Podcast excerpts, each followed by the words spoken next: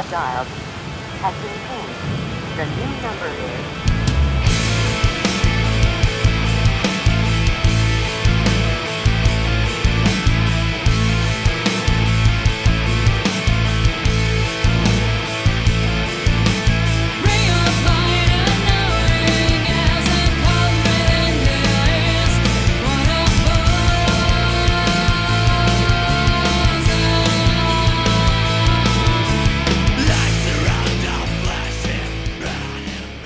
Hello, this is Mike. This is Russ. And this is Matt, and you're listening to the Empty Spiral podcast, the official podcast of the Lacuna Coil community. Seems to be the day I can handle this. Listen to the music in my mind for a while. We have a very special episode for you today in which we discuss the song 119, taken from Lacuna Coil's 2001 album Unleashed Memories. Where do we begin?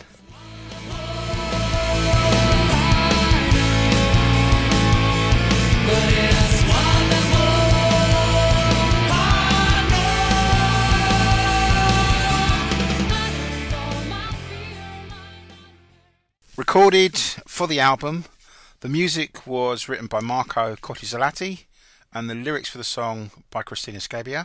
The song itself has been the subject of some discussion over the years. I've looked back over the Empty Spiral forums.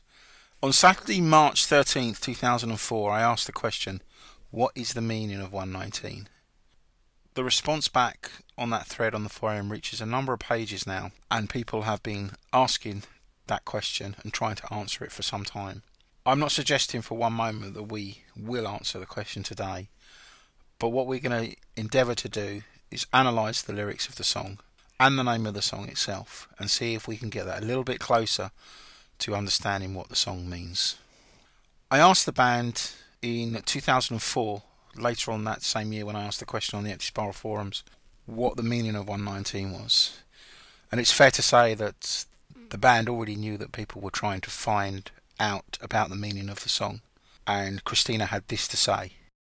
I will never tell you that. Okay, fine. Is it the 119? Yeah, it's the 119. It's not going to happen. That's what we told them. We're like, no, I did say. I Everybody tries to sneak. I, I see why. I can no, we want to keep it as a secret. I think it's yeah. more interesting. So, so Marco. We can only say that. What's the meaning of 119? uh. We can only say that it's, a distance, it's a distance between two places, but we'll never no, say no, more about no, that. No, no, no, l'aveva già detto, l'aveva già detto anche I, I No, questa è l'unica cosa. I don't, I don't want to start an argument here. Next question. Since that time, I've asked the question to the band on numerous occasions, and I've never got any more information than that. It's a secret that they keep to themselves, and I doubt I'll ever know. I guess one of the questions I, I have is whether I actually want to know myself. Whether I actually want to know, find out the answer to this. I guess the very nature of mysteries is the fun is in the mystery itself. And for 119, what's more fun? Not knowing and trying to discover it and speculate over what it might be, or actually knowing the answer, having the mystery solved for me. Will the mystery live up to my expectations? Because obviously it's been hyped up over the last 10 years as I've been thinking a possible solutions. I'm not sure what it will. What do you guys think on this subject? The mystery of 119, do you want to know? I'm not sure whether I do want to know. I think it's one of these things like the Golden Fleece or the Ark of the Covenant that people are trying to find or find the answer to something that may not exist or may exist, and whether it will be one of those things that you would like to know or whether it be a big letdown. I personally think that it's good that it keeps people guessing and it it might relate to nothing or it might be something very meaningful that they like to keep private and hence they have kept it private for so long. What about you, Russ? Uh, so very similar to what you've both said, really. Um, interestingly, we'll come on more to the discussion in a minute, but I've been listening to this song now for the best part of what is it, 12 years, and it's only just a minute ago that it struck me that could it possibly be a biblical reference from the Bible? I've never thought of that, but that's another thing to possibly consider and discuss. Indeed, indeed. I've seen, I think it was on the the Empty Spiral forums a lot quite some time ago, and that someone suggested that maybe the name itself is a reference to a passage from the Bible. But again, it's pure speculation, isn't it? So, would you want to know if you got the the opportunity? Would you want if and they said, okay, we'll tell you now. Would you want to know? I think it's it's better as it is. It's nice to speculate, but you know, keep the mystery as the mystery. That way, it's open to interpretation, and it can mean whatever someone wants it to mean. All right, but let's ask ourselves the question at the end of this discussion, shall we, and see if whether or not we've driven ourselves into a corner and we really do want to know. What I thought we would do is go through the song itself and look at what each of the line represents because there's not that many lyrics to the song, but each of the lines clearly adds to the overall theme of the, the story that we're being told. And then what I'll do is I'll um I'll read out some lines from a dissertation uh, about the lyrics and what they mean, but I'll explain that when we come to it.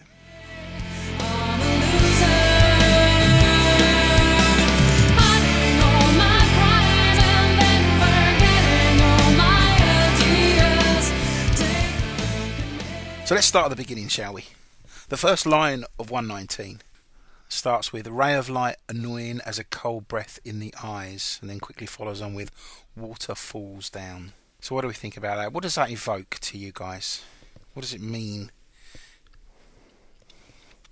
Thoughts? It's we've spoke many many the time on the podcast of imagery and first impressions, and when I read that more when I read it than actually I listen to it as part of the the song as a whole, I get the vision of sort of someone either could be male or female, sort of in an inner city somewhere. Um, and it's it's raining. There's sort of some form of neon lights. I'm not saying it's you know it's, it's Blade Runner here, but it just sort of conjures up that that sort of image to me anyway. What about you, Mike? I get the opposite of somebody almost uh, like in a mythical forest like place and the water falls down. Well, literally, is kind of like a waterfall, and they've just kind of woken up in this this place that they're in. So it's kind of the opposite of what Russ says. For me, I, I get a sense. I, I don't necessarily get a sense of the location at all. Mm. Although it might it, it might evoke an urban environment, but that's kind of um, I I guess I'm talking about the next few lines rather than these ones. These just just these lines. For me, I, I just get a sense that something's light is stabbing into the eye of the person. Maybe it's sunlight, maybe it's headlights, and this kind of comes onto the sort of second lines, which I'll come on to in a minute. I do notice though that the last word of the first line is eyes, and then the second line says water falls down, which kind of makes me believe that actually the water itself might be tears. Mm, good point. Yeah, yeah. So that that's kind of what I get out of those first two lines. All right, let's move on. Then we, we then get the the words lights around are flashing, and in meat a razor blade. Water falls down again. So what do we think of these? Again, the the lights around are flashing, which is where I've always taken from the lyrics. It's sort of a, a nighttime setting. Now, it could be any form of light. It could be sort of emergency flashing lights. It could be lights on a building. It could be someone passing something. That's what that's always conjured up. And then the meet a razor blade. There's obviously you can take the the standard approach of thinking, well, is it sort of a butcher shop or something like that? But I've always talk, taken that as some form of sort of what's the word I'm looking for? Metaphor for sort of some form of suicide or some form of self harm without sounding too morbidly depressing. And the meat is someone's skin in our arm. Hmm. Yeah, I, I agree with you. What about you, Mike? Yeah, I would agree with both of you. I think that that's kind of moving on. That's what it's uh, symbolising. Yeah, I, I, so the lights around are flashing. I actually see them as kind of ambulance lights. Right. Because the idea that, that when it says around, they're going around in a circle, but they're flashing in that way that Yeah, yeah. ambulance Yep. lights do. Yeah. So, an any meter raised blade, that to me is so significant. It's probably the single most significant line in a song about the very the, about the subject of the song itself. And this is, I, I kind of think it's almost like a main clue as to what the song might be about. And I, I do get a sense that someone has cut themselves, or certainly cut something. You know, could it be a murder? Could it be a, an accident? But there is definitely a sense, and I think that we're going to draw on this time and time again throughout the song, of there being a kind of a suicide theme here, or at least an attempt at suicide. This is very morbid, and I think we should warn people now that this, this the very nature of 119, certainly the way it comes across to me, makes it a very, very dark subject. So, mm. you know, if, mm. if you're going to be offended by this this subject matter, I suggest you turn off now. And then we got the emphasis of the water falling down again, which is a persistent. So it makes me suggest makes me think that again that maybe time is passing whilst this is all happening. Do you also think that the light could be that um, it's the, the own, their own consciousness of the actual person, where they're drifting in and out of the, the own their own light of being conscious or something like that, perhaps? Yeah, I, I, I think that's Yeah. I think that's a equally good suggestion. I mean, one thing that Matt just mentioned, obviously the the possible subject matter of it being a murder. Now, not saying all the all the songs on the album are inextricably linked, but you could sort of hark back to when a dead man walks. You've got a man there on, on death row who's committed a murder. Is it again another you know internal reference to that particular event? Could be. Not saying it is, but it could be. It could well be. Yeah, Yeah. it could well be. All right, let's move on. So the next lines seems to be the day I cannot handle this. Listen to the music in my mind for a while. To me, the first line is interesting because it we'll see in a minute that it connects back to a, another line. Seems to be the day. So there's a context of time there, and I, I get a sense that whoever is having this conversation or describing this story is on this day seems to be the day. This is the day that something will happen to me, or the day that I will do something, or something has happened. So it gives it some kind of a lyrical context. The next line, the I cannot handle this, again, for me, reinforces that notion that this is something negative that is happening or happened, can't handle the event or can't handle a situation, which again possibly lends to the notion that this is a, a suicide or, or or something that's got out of control, like a murder or, or something. Listen to the music in my mind. I get a sense of kind of clo- someone closing down, focusing on themselves, what's going on inside them, sort of shutting out the reality of the world. Uh, and again, that for a while kind of suggests just the very nature of it is that it's quite simple language, almost like someone's becoming more juvenile in their thinking. Listen to the music in my mind for a while, like I haven't really decided how long it's going to be. I haven't really decided a lot of things. That's the kind of sense I get. How about you? Mm. It's very suggestive and contemplative on this particular verse or line. Yeah, definitely.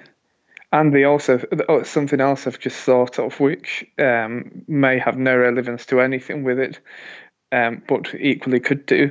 The um, 119 itself is that um, a hidden thing, like the uh, the way that uh, Americans do the date, whether it's 119 as in the 19th of January, could could be like the day or time frame that it all happened, whatever happened. Yeah, could be that as well. Absolutely. Moving on, then we get the second section of this, which seems to be my hour. My shell has disappeared. Swallow wells of dust into my mouth. Again, more sense of we focus now on a day, and now we're focusing on a time, so things are getting shorter. This is the event. This is my time, my event. This is me. It's very much kind of attention. Draw it to me. And mm. then we got my shell has disappeared. That that that's quite evocative. That's like my protection has gone, isn't mm. it? It's like I don't, I've no longer got that protective shell around me to protect me from the world.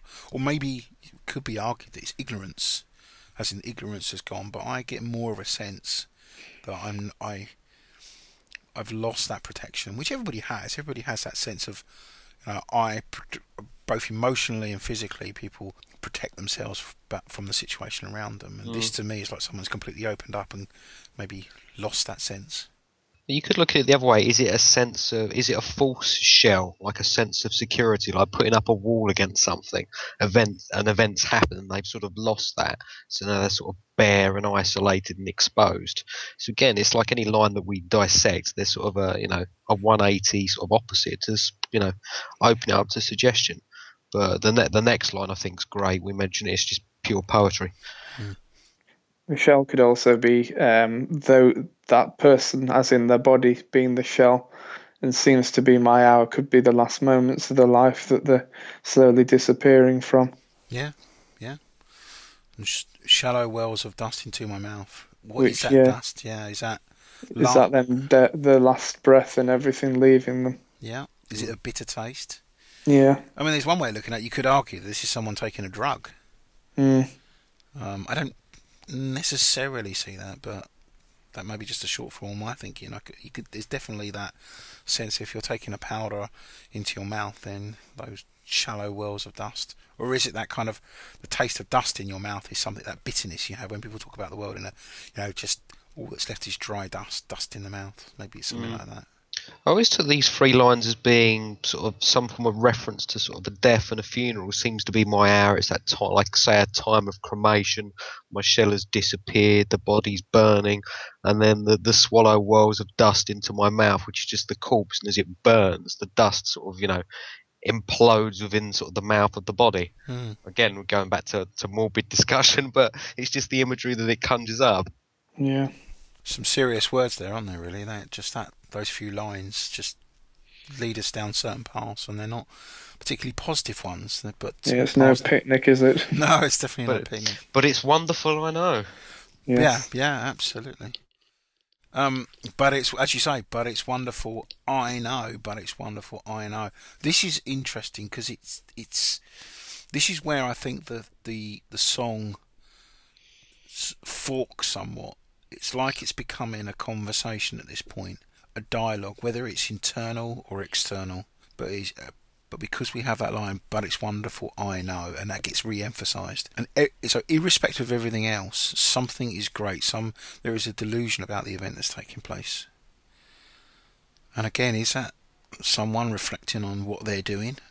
I don't know. It's just it's for me. I find that quite confusing and yet massively evocative. What's your thoughts?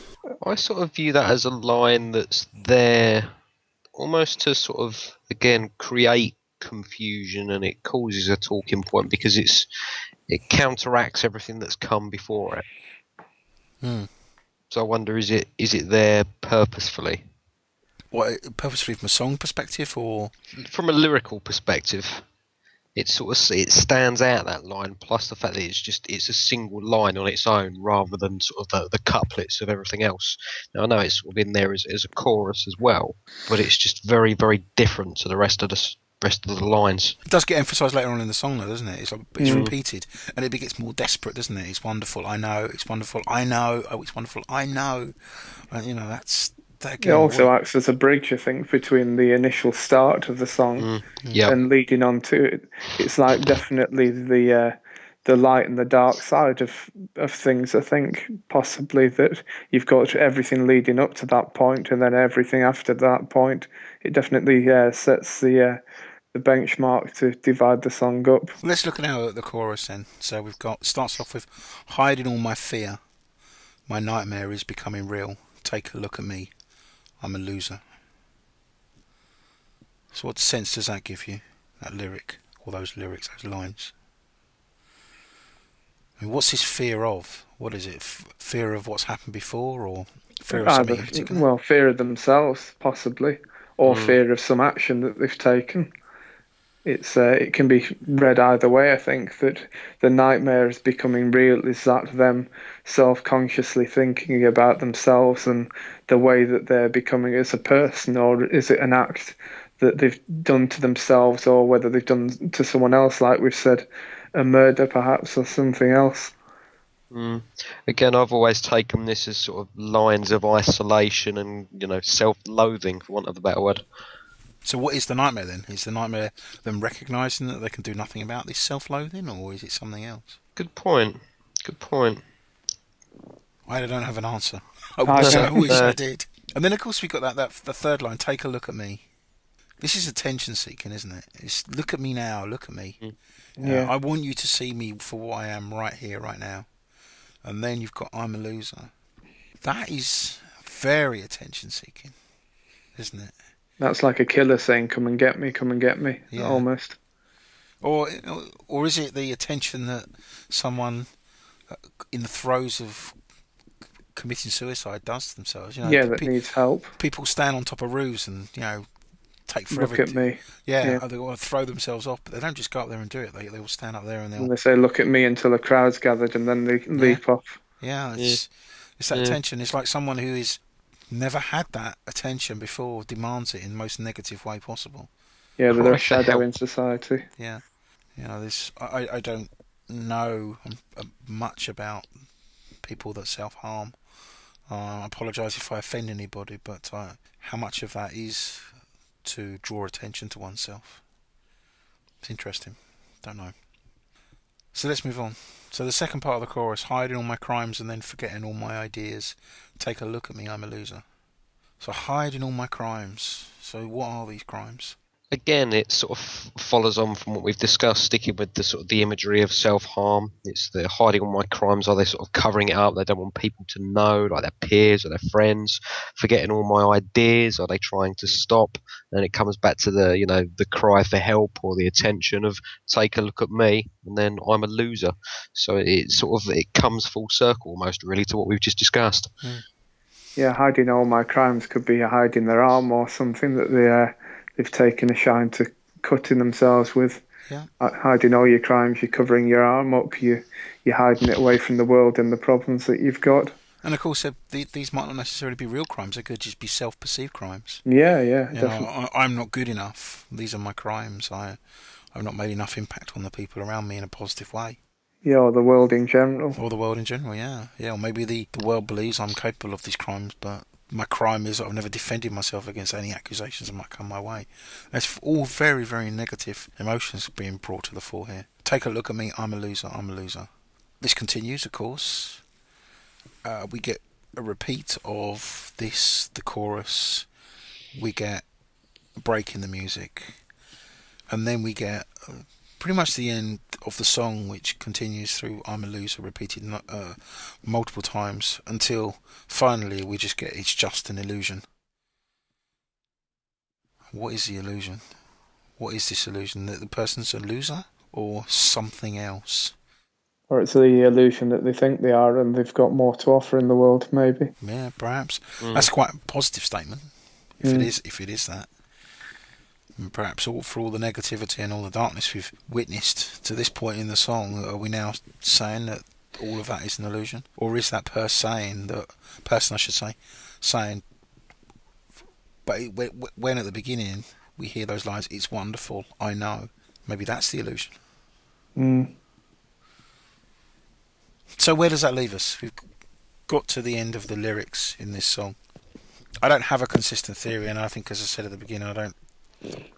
We're not going to come out with a something which we know to be fact, but there's certainly a lot of supposition to I think we've had had a good go at it as well. I think it helps that we've the three of us have discussed it and we seem to have a similar train of thought of where we place ourselves as to how we perceive the song to Mm. be. Was something that I found that was very interesting. I sort of put my my geek mode on, and now I'm not a religious person in any way, shape, or form. Not to offend anyone. Don't read the Bible. Don't go to church. But in sort of what I mentioned earlier, in the, the possible reference to the to the Bible in terms of this 119, which is written similar to you see sort of scriptural references to the Bible, I looked it up, and the line in the King James Bible under verse I think it's one, and then line 19 is my dear brothers and sisters, take note of this. Everyone should be quick to listen, slow to speak, and slow to become angry. And that sort of, again, it almost ties back to what we've just been discussing about sort of the, the self harm and the person and sort of in that contemplative mood. Could just be me, but it just it just seems to tie together. Yes, coincidence or Mm. otherwise, it's certainly Mm. very interesting, isn't it? Spooky. Spooky indeed.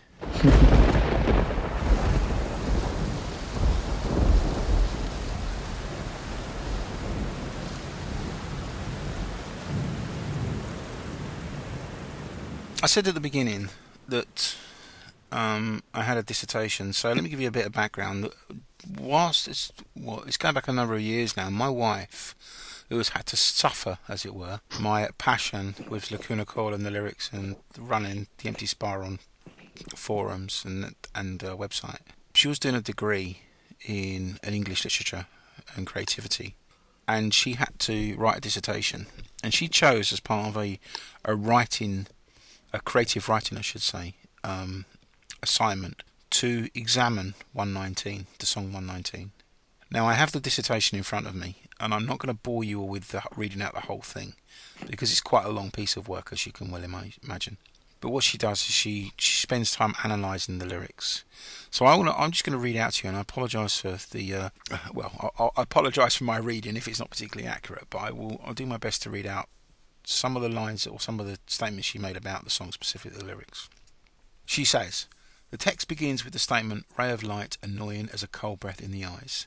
The definite article is missing from the beginning of the sentence. As the subject verb object order SVO is in place, extending by the use of a simile as indicated by as, it does not feel particularly deviant from standard sentence structure. The initial line sets the tone for the whole text primarily through the use of the word annoying that alerts the recipient to the possibility of an emotionally active, depressed, or aggressive schema. There is no relation to a specific individual in this line, and the reader is left to infer the overall subject. This is borne out by the second line, water falls down, which is a myriad of social cultural medians, perhaps indicating the actual substance water, rain, or tears from the eyes mentioned in the previous line. Again, the SVO is in order, but the fragmentary nature of the sentence begins to promote a feeling of dislocation, as it is not definite what is meant or how to interpret the inference. Both lines are sung by a female voice. The second to fifth lines are sung by a male voice, which opens a dialogue within the song. This is one of the few places where the male voice is dominant, thus establishing a relationship of power within the turn taking, which I shall return to later. The sense of dislocation is further extended in these lines as lights around are flashing. Again lacks a point of reference. One is left unsure of where the lights are in relation to the subject, their source, or even if they are real. The line is extended into and in meet a razor blade, where the SVO is inverted to extend the deviation created by the lack of a specific human subject.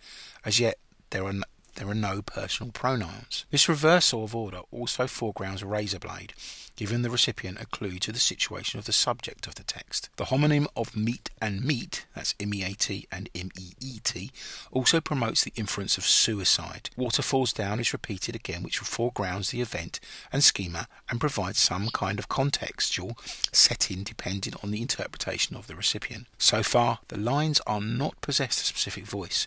Written in the present tense, they exist as descriptors of emotions and events but lack addressivity in which they have no perceivable addressor.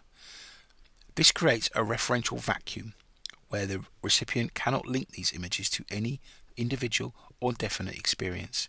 This kind of vacuum allows the creation of a sense of isolation that would probably be recognized on a social cultural level by a Westerner or listener or reader as relevant to a depressed or suicidal individual, thus permitting recipients to construct their own terms of reference. By not ascribing the event to a specific time, place, or individual, the author has used the referential vacuum to create the potential for the text to mean much more to each individual.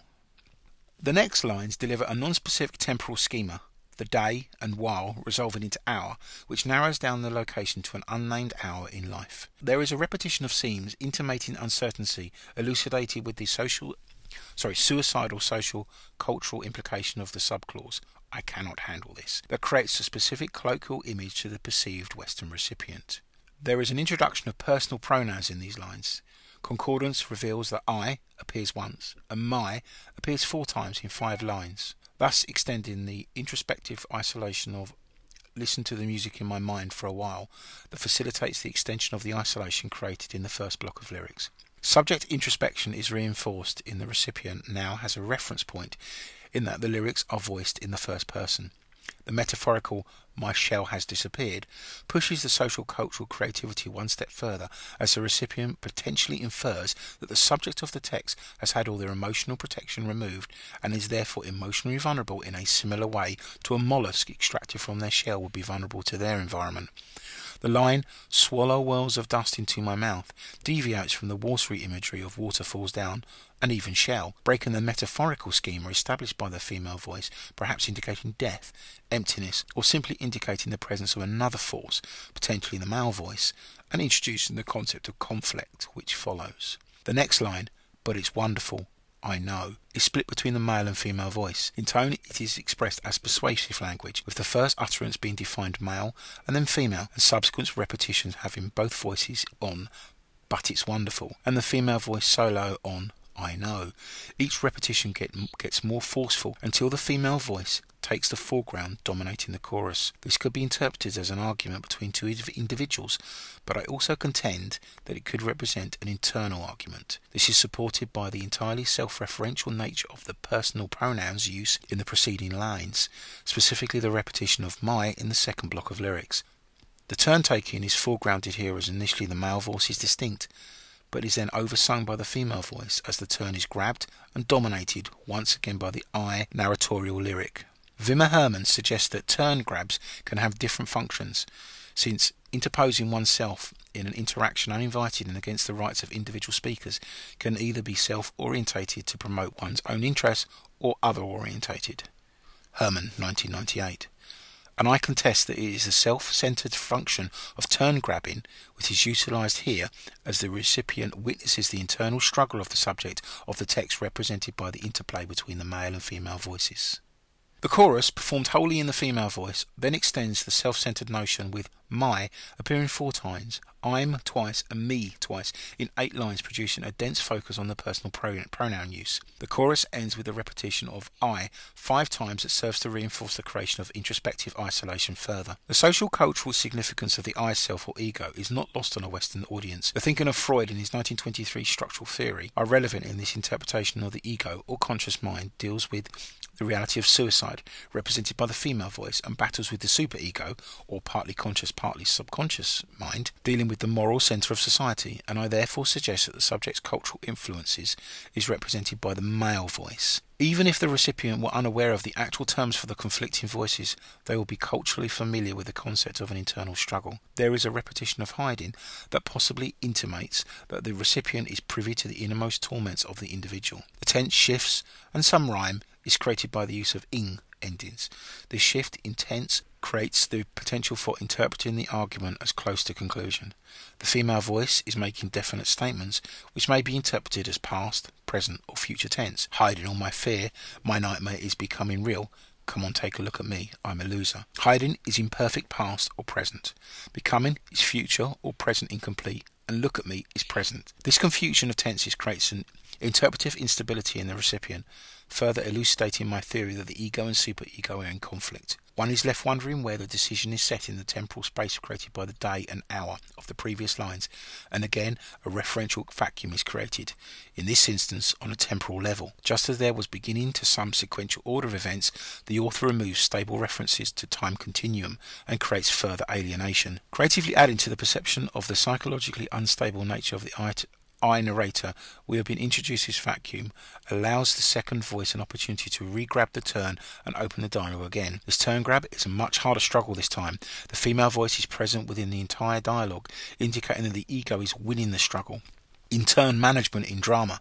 Vimala Herman observes that power relationships within turn allocation is often indicated by the dominant voice overlapping or interrupting the second voice, stating that when dual starts are made for a turn and become a consistent ploy which does not succeed, the paths constructed by the use of such options can dramatize or enact the fact of a character's ineffectuality. Applying analysis techniques common to drama in this text illustrates the dual nature of poetry in performance, showing that a multimodal approach is necessary to appreciate the nuances of the creativity in the text that are employed in performance. In this text, the female voice becomes more forthright and, and louder as the lines progress, and the ineffectuality of the superego, male voice, in persuading the ego that it's wonderful is realized as the female voice lapses into repetition of the chorus and the male voice falls silent. The conclusion of the text focuses on the seven repetitions of I am a loser. Again, in performance, the tone and length of the syllables are extended as the line progresses towards the conclusion. It's just an illusion. This final comment by the female voice, surrounded by I'm a loser, leaves the whole piece open to a vast number of interpretations. Taking the turn analysis into account, one might comfortably comfortably surmise that the ego has won the battle and the subject will potentially act upon the suicidal imagery proposed earlier by Razorblade. I cannot handle this and my nightmare is becoming real. Another possibility relies more upon the social, cultural understanding of a specific subsection of youth culture known as cutters. These individuals habitually mutilate their body, predominantly their forearms, with razor blades and similar tools as a reaction to the feeling of helplessness they experience. They do not intend, intentionally intend to end their lives in this action. It is a recognized psychological disorder known as self harming. It is recognised that 1.9 million Americans self-harm in this manner every year. Source, Razor 2006. I am not suggesting that this is a valid interpretation of the text as a representation of the internal struggle within these young people, merely proposing that the line it's just an illusion could be interpreted as relevant to their mindset and revealing the vagaries of social cultural interpretation. At that point, the dissertation goes off to discover other aspects. What did you think? Excellent. Very good. I I think uh, not, I suppose I should be quite somewhat biased since it was my wife that wrote that. Um, I understand that she got a very good mark for that particular text, but I think she she's through other means come to the same kind of conclusion I came to when I studied this text. And I have a sense that this is about a suicide attempted or otherwise. What do you think, guys? Where, do, where, do, where does 119 lead you down? What? How would you interpret this ultimately? I totally agree with um, yourself in the dissertation, to be honest. Um, couldn't put it anywhere near as, as well and precise as that, but yeah, totally agree. About you, Mike? Yes, I agree as well. Totally, it's um, it's going down a very dark uh, path in life to uh, to some, and it's something and that sums it up in the dissertation and what we've talked about today. I think it's a very serious uh, subject.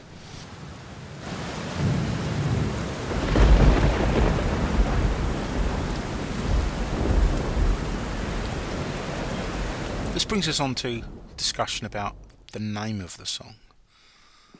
Now, it's arguable that trying to understand what relevance the name 1.19 has to the, the content of the song is more of a mystery than the content of the song itself. I would argue that if the song's title was something which was more relevant to what we see in the text, it wasn't a what on first glance appears to be a random number, then the song wouldn't have become as an evocative mystery as it's become over the last well over a decade now. So my question is about the the name of the song itself, and these, these are assumptions I've made when when it comes to what the name means. Now, as as you heard in the interview earlier, uh, they've said that the the closest they're prepared to reveal about the name of the song is it's to do with the distance between two places. Now, on the assumption that the band are telling us the truth, that Cristina wasn't lying to me when she said those words, because she could have been. That's, that's, she could have been. I don't- I don't know. It could be a red herring yeah, absolutely. But I'm, for my own sanity, I'm going to assume that, that she was telling the truth. This means that I'm left with two suppositions. Firstly, the name relates directly to the events taking place in the lyrics. So somehow 1.19 relates to what we, between the three of us, and my wife, by the sounds of things, have concluded it relates to a suicide or attempted suicide or possibly um, self harm. That's the first supposition. Or, the second, the name bears no relation at all to those events. And it's just a name. They, they, they couldn't come up with something better, so they just put a number in there. It may even have been a number that was just used while they were reference, re- referencing it as they were working on the song, and they never replaced it with another number. Has been or done another name. before. It's been done before. So it leads us on to what does 119 mean? I'm not talking about the lyrics. I'm talking about the name 1.19. What could it possibly mean? They've said it is relates to the distance between two places, as you heard. Now this got me thinking. We all know that the distance is that physical distance between two places, as in 1.19 kilometers, 119 kilometers, 119 meters, 1.19, whatever it might be. But it can also be interpreted as the time it takes to go between two places. That's not obviously scientifically correct, but if it takes me an hour and 90 minutes to get from A to B, could I not say that's the distance? It wouldn't be, but bearing in mind that what was said was back in 2004, it was just a statement made at the time. Is it possible that we could be talking about the actual distance or the time it would take to travel between the two locations? I think it could be. I think in this context, it is as valid to assume that that is the case as it is to assume it's just the distance. What's your thoughts? yeah, again, there's there's different ways of looking at that. I've always taken that the same as you. Um, is it a referential link? Is it sort of the number, you know, the 119 bus? Is it the 119 train? You know, is it a, is it a plane that someone took at 119 in the afternoon? There's there's many many different references as to what that 119 could be. What do you think, Mike? And with and the same with you too. It, it- well, there's a whole host of things it could throw up. Is it a time? Is it a date for something relevant to to them as a band, or is is there any other hidden meaning behind it? It it throws up many other uh, questions that may or may not need answering. I always get a sense that it's. Is it a distance? I, I don't know.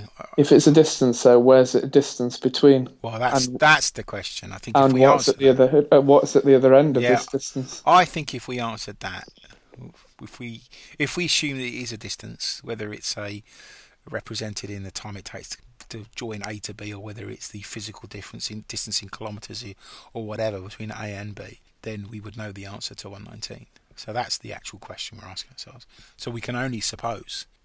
Okay, here's my theory, and it is but a theory. Please don't take this as gospel, because it really isn't.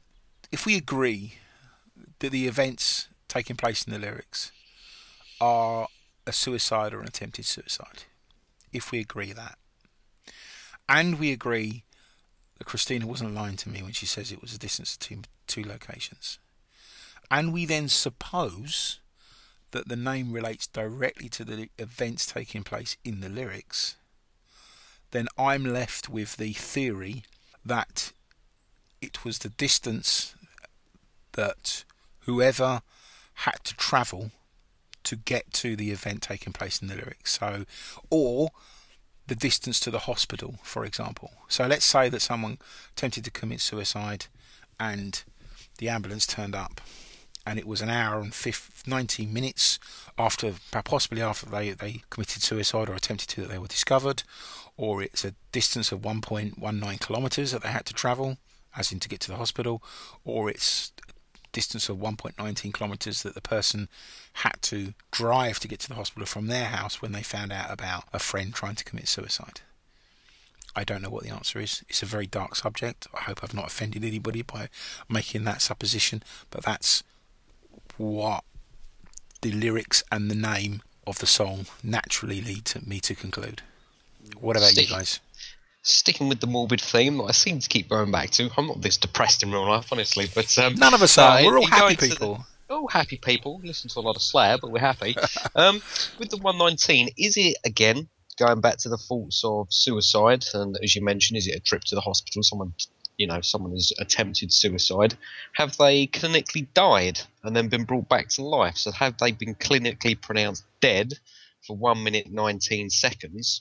Therefore, the distance between the two places is reality and a possible ascendance to, to heaven or descendance to hell and then after that 119 so they've been you know shocked or whatever and they've been brought back to life that's just another point of view So they flatlined. They were in they that flatlined They were in that I'm in the 119 afterlife, yeah. for uh, one one minute and nineteen seconds, and then they Yep. came back.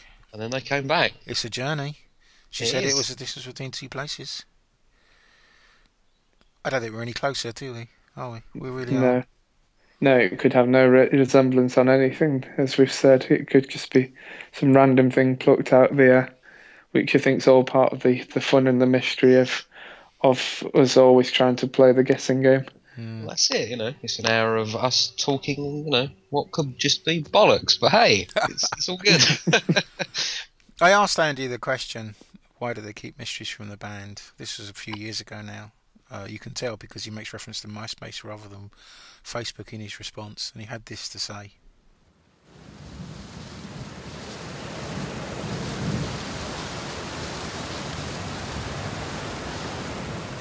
Why do you keep so many secrets from your fans? Why do you do that? Because it's more interesting to Yeah, keep so people I mean, have if you something to reveal talk about. everything, then there's no mystery anymore, and it's like I think people like to have I think something right. to I think think- about. Yeah, that makes it a talking point. I don't like when bands they go like even this MySpace pages and everything. I think it's sometimes too much. Mm-hmm. Because I like the f- fact that people can look at an artist as something they listen to to go out and escape from his Sure. day-to-day reality. So why they should know everything about the and discover that maybe their favorite artist is also a normal day-to-day person that does all the day-to-day. Mm-hmm. I think it's better sometimes to keep the mystery a little bit and give the people what they want.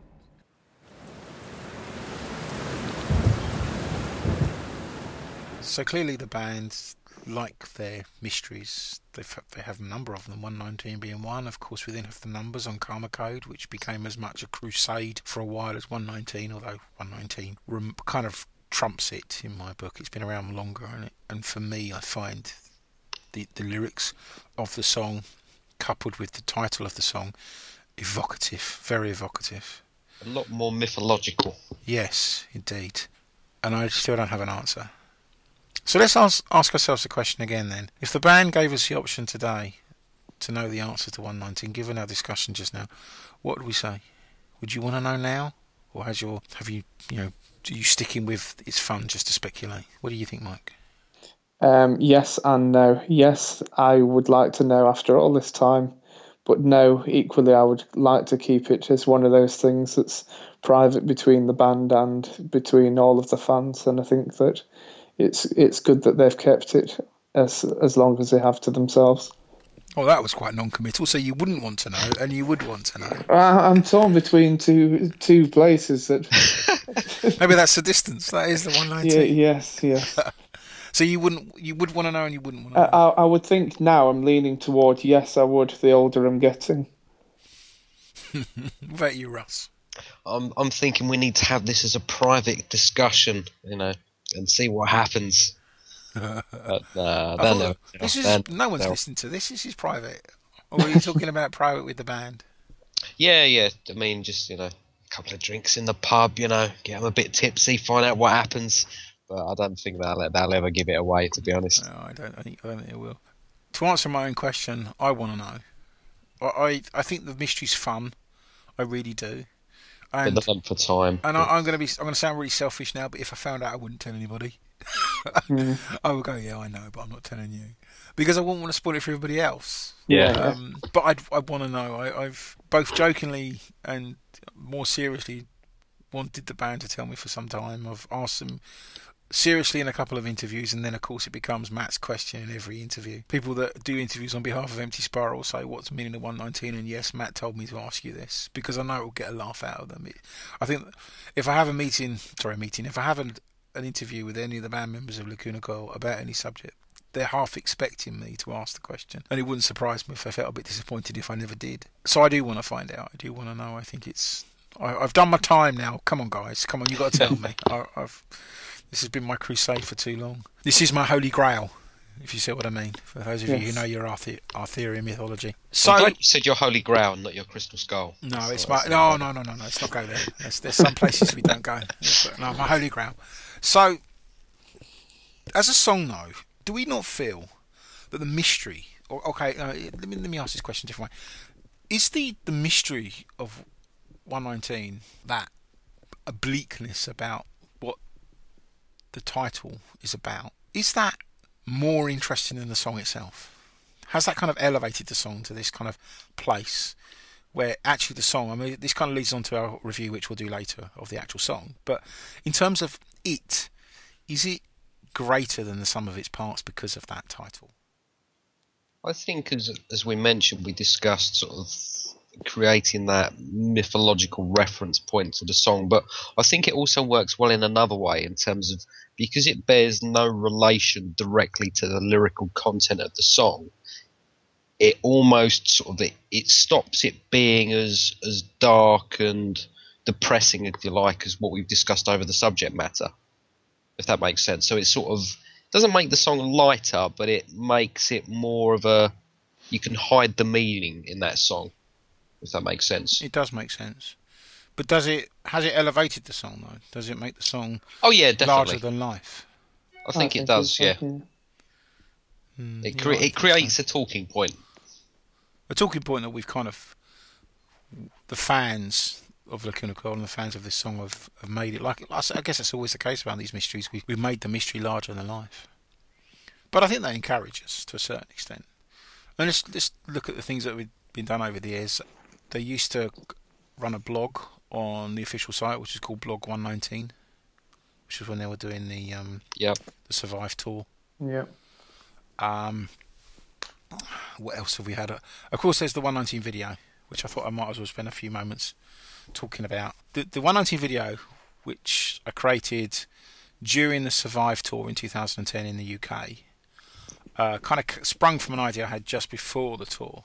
And what I wanted to do was just kind of create a little bit of a, a mystery, really, in the, in the same kind of context as found footage type films, which have been popular, I guess, since the Blair Witch Project. Really, I spoke to the band about it while we were on the road, and they each of them came up with a few ideas. Ultimately, they were all their ideas. Um, so all the, the sort of six different things that they do was down to them. Some of them were completely spontaneous.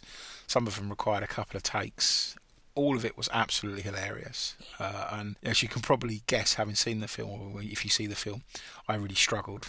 I was trying not to laugh most of the time, especially with Marco talking about the. Anyway, yeah, but you just, you know what I mean. You know what I mean. And there's quite a few outtakes still on my computer. I did the editing uh, on my laptop um, during the last days of the tour on the tour bus, so they get they got to see it and sort of just make sure they're okay with it. And then it was after I, I think it was after I got home I added in the white noise that kind of cut off and put some text around it, and then pretty much put it online straight away. I think if you look on the date, it's like the 16th of October, which is last day of the tour, or the last day I was there, or maybe the day after, something like that. Uh, it's not very long. Uh, it's a shame it's not 119 minutes, really. I guess, but uh, I I guess you're looking back at it now, if I was to do it again, I'd probably make it black and white rather than sepia. I, I'd still give it a sense of aged film, but it was a fun project to work on, and I, it's been well received. It hasn't given me the answer, um, and I'm still alive.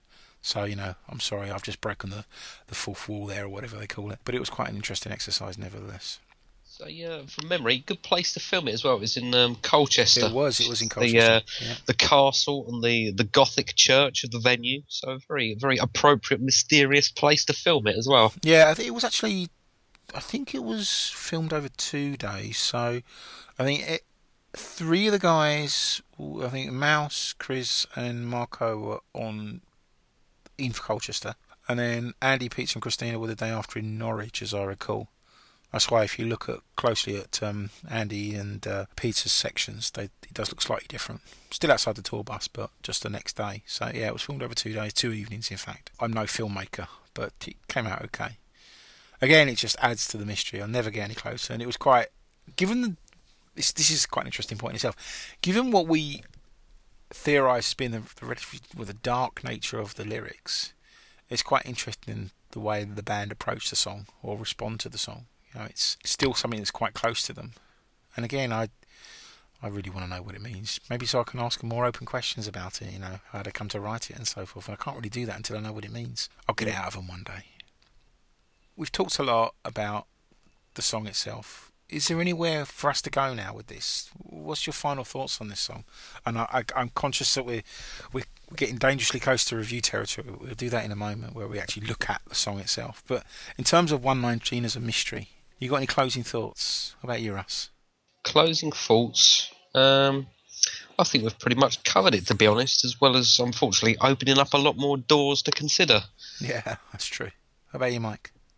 I, I think the same, but to also thank them for for keeping it a mystery amongst all of us as fans for so long that it keeps everybody guessing, as we all have discussed, and it's it it works well with everything. Yeah, agreed. My closing thoughts on this. So today I resurrected the thread on the Empty Spiral forums. So if you've got any thoughts on what you think this song might mean, please, please put them on there. I'm sure it'll Uh, we'd look forward to enjoying the discussion that will no doubt result. And I just feel like I'm no closer, really. I still want to know. And one day we'll find out what the mystery of 119 is and what it actually means. But I think from a lyric perspective, I think I know in my head. I just want to put some context around it now and want to know the details and the whys. You know, did it sprung wholly from the imagination or was it based on real life events? That's one question that we're only ever gonna gonna know when the band are prepared to tell us. I'm going to put a bet out there right now. What are the chances that the band reveal the meaning to you in one year and 19 days? Ain't gonna happen. Maybe they'll give tell me when I get to my 119th show.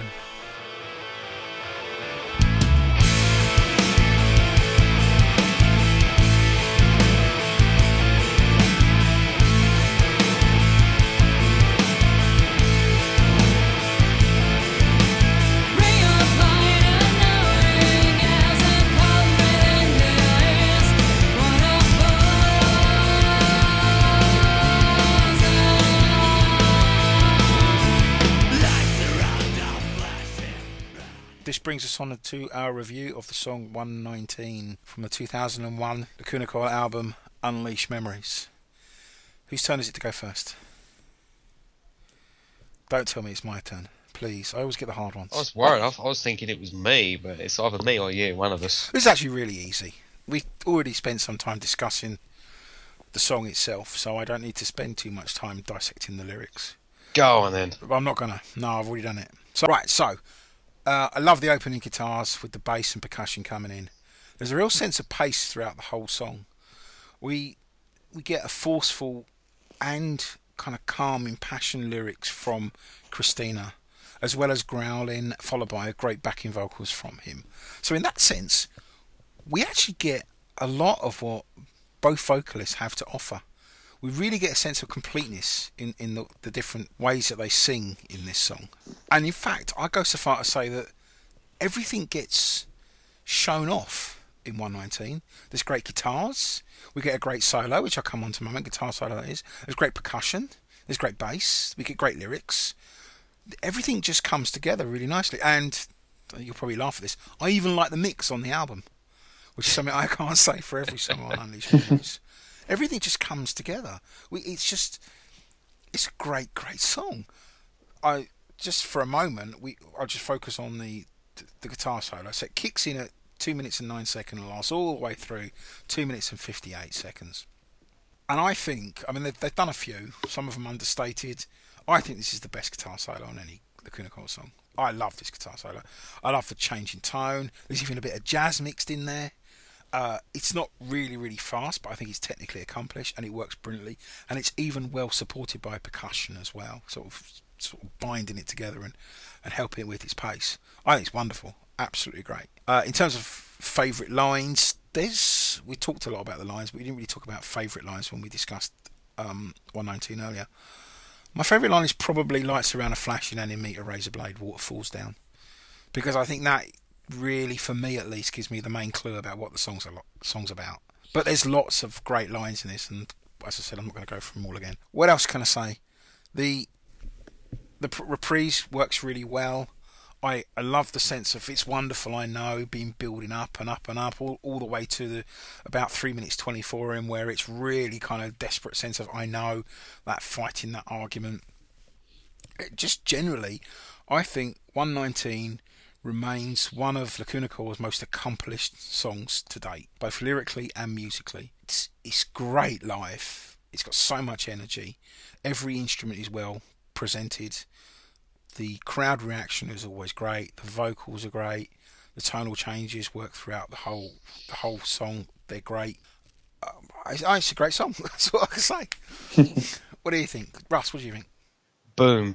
Um, I think you've covered all bases there, to be honest, and I completely agree with everything you've said. Um, especially the solo, as you mentioned, there, there's a couple of solos split between Maus and Pizza, but I think you know myself included, everyone sort of views this as the quote unquote the classic Lacuna Coil solo, which is just brilliant. As you mentioned, there's a bit of jazz in there. There's sort of you know arpeggios in there. There's some sort of Eastern Arabian Arabic influences in there, and as a song, it's just got everything. Um, I love the grouse from Andrea. I agree. My favourite line is that you know lights around a flashing and meet a razor blade. It just conjures up so many Im- many images, and I think the very very understated performance on this, which definitely needs recognition, is Criz's performance on the drums. I mean, there's some double bass drumming in there, which you know it could almost be on. I mean, it's not, but it, it could almost be sort of a, you know an out and out metal song and it just adds so much to the song. It's a very groove orientated performance, and after you've got that double bass drum in, it just leads back perfectly after the solo into sort of the verses and the vocal melodies. And again, it's, it's just a brilliant song all round. It's, it's a classic Lacuna Coil song, as you say. Mike? I think you both covered it very well and uh, summarised what I was probably uh, thinking. It's a gem of a song, and I think it's as well as old school, it's new, modern sounding as it as it did when it came out. I think lyrically it's fantastic, musically fantastic. I think that Cristina's quite. It sounds very hauntingly beautiful when she's going through the uh, through a lot of the stuff through the through the song, and I can't fault it at all. I think it's a gem of a song, and for me personally, I think one of the best songs I've ever ever recorded. And it, if you haven't heard it live, you need to, and you'll both agree it's absolutely awesome live. It's a brilliant song. Mm. And as Mike says, it hasn't aged a day. No, it hasn't. No, it hasn't. So ratings wise, I thought about this, and you know, we said right at the beginning of Unleashed Memories was a real danger. Was just going to give top scores to everything.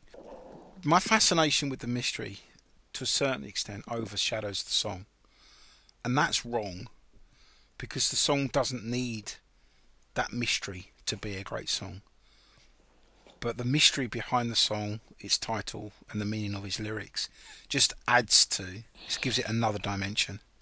I think there's a real danger of me throwing out too many 10 out of 10s here, and I thought long and hard about this one. But I can't avoid it. For me, I have to give 119 10 out of 10. I'm not going to give it 1.19 out of 10. Uh, the joke's gone. but it's a 10 out of 10 song for me, and I, I can't deny its, its, its brilliance on every level. I think it's, as I said before, one of Lacuna Coil's greatest creations. Russ. Um, I think I agree with you 110% there. Um, if I'm being perfectly honest, it's not my favourite song on the album, but that's not to say I can't detract and give it anything less than a 10 out of 10 because it's brilliant. Mike. I completely agree with both of you. Uh, uh, I would give it in, uh, put the dot in the wrong place and give it an 11.9. But You're not allowed to do that. no, okay, I'll uh, I'll give it um, a very, as I would say in other episodes, a very solid 10. In that case, I've, I've got to ask the first time you ever heard this song back in the day, did it hit you like a freight train? It ran me over. Uh, yes, it, it was fantastic. Maybe, yeah. maybe it was the 119 from somewhere, and that's that's that was the, num- Yeah. the number of the freight train. Yeah, the I'm su- train arrived at that time. Yeah, yeah. I'm surprised, Russ, it didn't. You didn't agree with me 119 percent earlier. That is Yeah. true. That is true. I've missed out the on an opportunity. You missed out on an opportunity. There.